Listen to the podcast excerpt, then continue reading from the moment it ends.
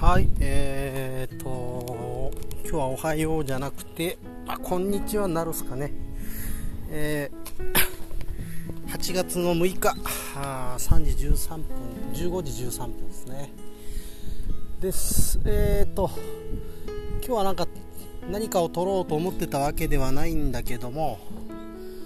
ん、ちょっと、ポッドキャストをいろいろ聞いてたらですね、今ちょうど自分の作業を1人ずっとやってるんで久しぶりに なんか聞けてなかったポッドキャストをぶわーっと聞いてるんですけど聞いてる中でちょっと一つなんか面白い気づきというかあそういうものがあったのでそれについてちょっと話したいと思います。えー、まあ、気づきというか、えーとまあ、何を聞いてたかというと超相対性理論のあの小説の話ですよね。第15話ぐらいかな、えーと、なんで小説読むのかみたいな。確かそんな話はテーマだったと思うんですけど。すいませんそこ忘れちゃいましたけど。えっとそれのね後編前中後編があって後編でえー、まあ、深井さんがそのなんだろう僕らはこうスタッチューってあの像銅像とか、まあ、そういう彫刻とか、ね、まあ、そういうのを見るときに、えー、正面とか側面からは見てるけども、まあ、もう本当はもっと違う視点があるしそういう風に見てなかったりするよねみたいな話があったんですよね。でうんまあそうかなってその時はなんとなくの理解だったんですけどこのまま続けてえー、聞いてたのが、えーと、読書感想会で、えーと、猫うさぎさんが紹介してたこ遺伝子に関わる話、えー、動物行動学って言ったかな？あの話で、えーとまあ、あの要するに人間っていうのは人間とか、まあ、生物とか、まあ、そういうものは遺伝子の乗り物だっていう話があったんですよ。であその時になんかつながったんですよねそのさっきの話と、えー、視点の話とね。そっか遺伝子視点でものを見るっていうのがやっぱ大事だよなって。それはあのー、普通に大人ウイルスの時とかもなんとなく分かっていたことなんですけど えっとなんか一つの考え方と実際にそのつながった瞬間、え違う者同士が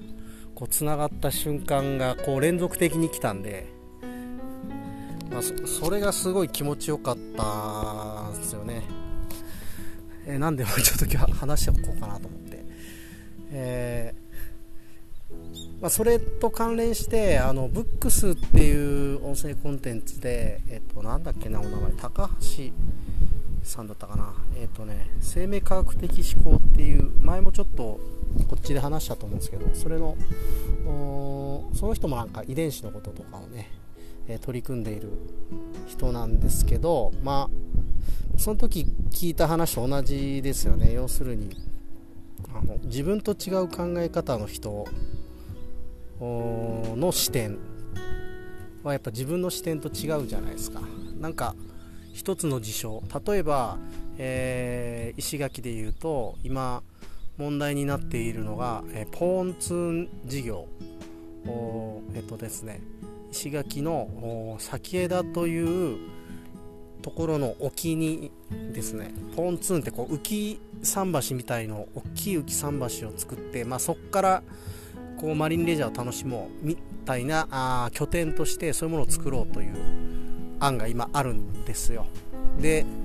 まあ、僕自身はねあの反対ですよ。もちろん。視点的には反対の、えー、考えです。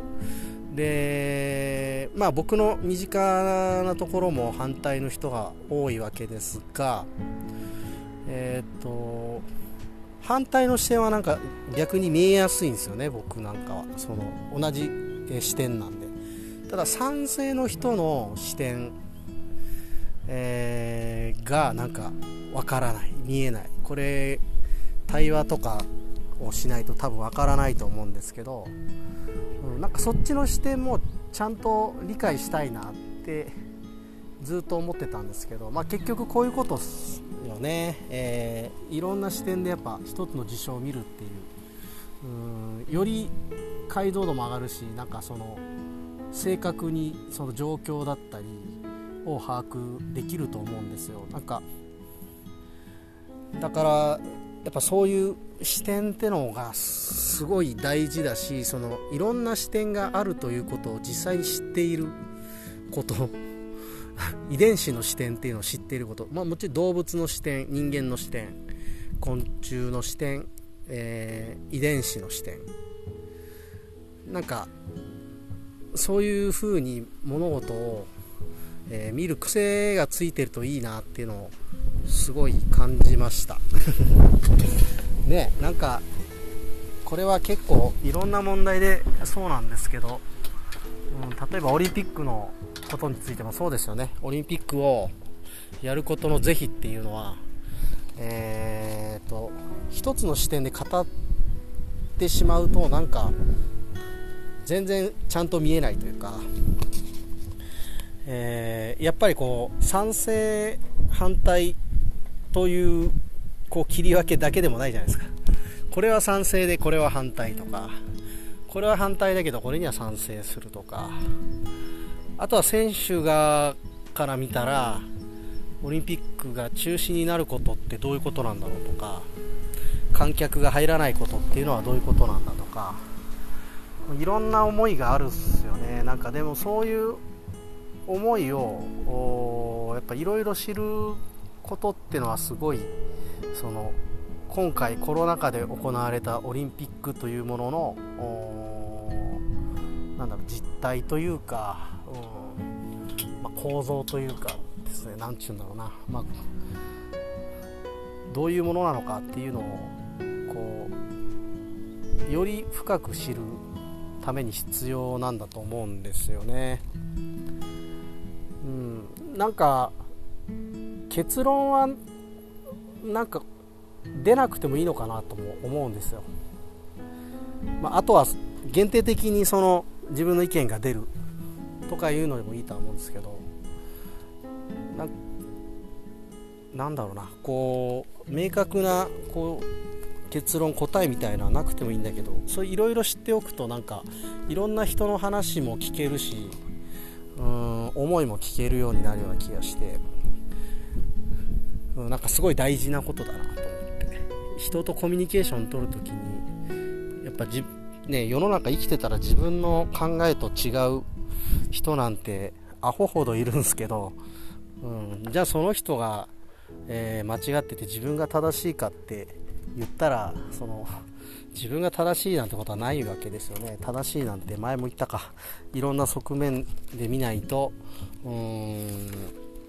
わからないというかいろんな側面で見たら正しいことなんて結局ないと。どれも正しいしどれも間違っているっていう話ですよね。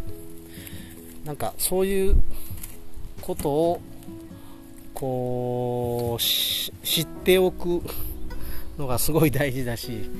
うんなんかそういうのをちゃんと伝えられる人間になりたいなっていうのを、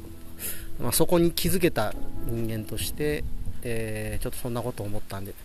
今、無理やり言語化して残してみました。えー、今日は、夜は樋口塾のオフ会というか、まあ、ワークショッププラス交流会ということで、めっちゃ楽しみですね。樋口塾では、今までその古典コミュニティの中にあった時にはあったんですが、それがオープンになってからのこういう会は多分初めてなので、えー、初めまして、の方、えーと、もちろんテキストとかそのポッドキャストでは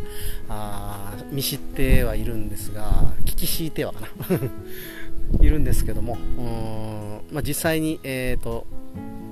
まあ、映像という形映像と音声という形ですがダイレクトではないですけども完全にね。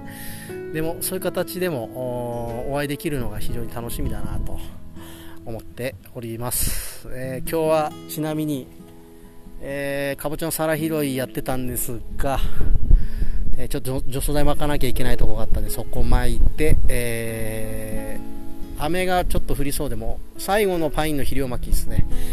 本当はあんま8月巻きたくないですけど、えー、木が思ったよりちょっと干ばつで木が思ったより伸びなかったんで、まあ、ボゴールという品種はあ肥料割と遅くまで撒いても大丈夫なあ品種なんであんま酸味が出ないやつなんでちょっとボゴールに厚めに肥料をまきました。これで終わりですね肥料まきは。あと葉面散布はもしかしたらやるかもしれませんけどやっぱ窒素が残ると味が落ちるので、えーまあ、苔肥料はこれで最後ということになります。いや、えー、なんか台風近寄ってるのかな？できたんかな？分からんけど結構涼しいですよ石垣は。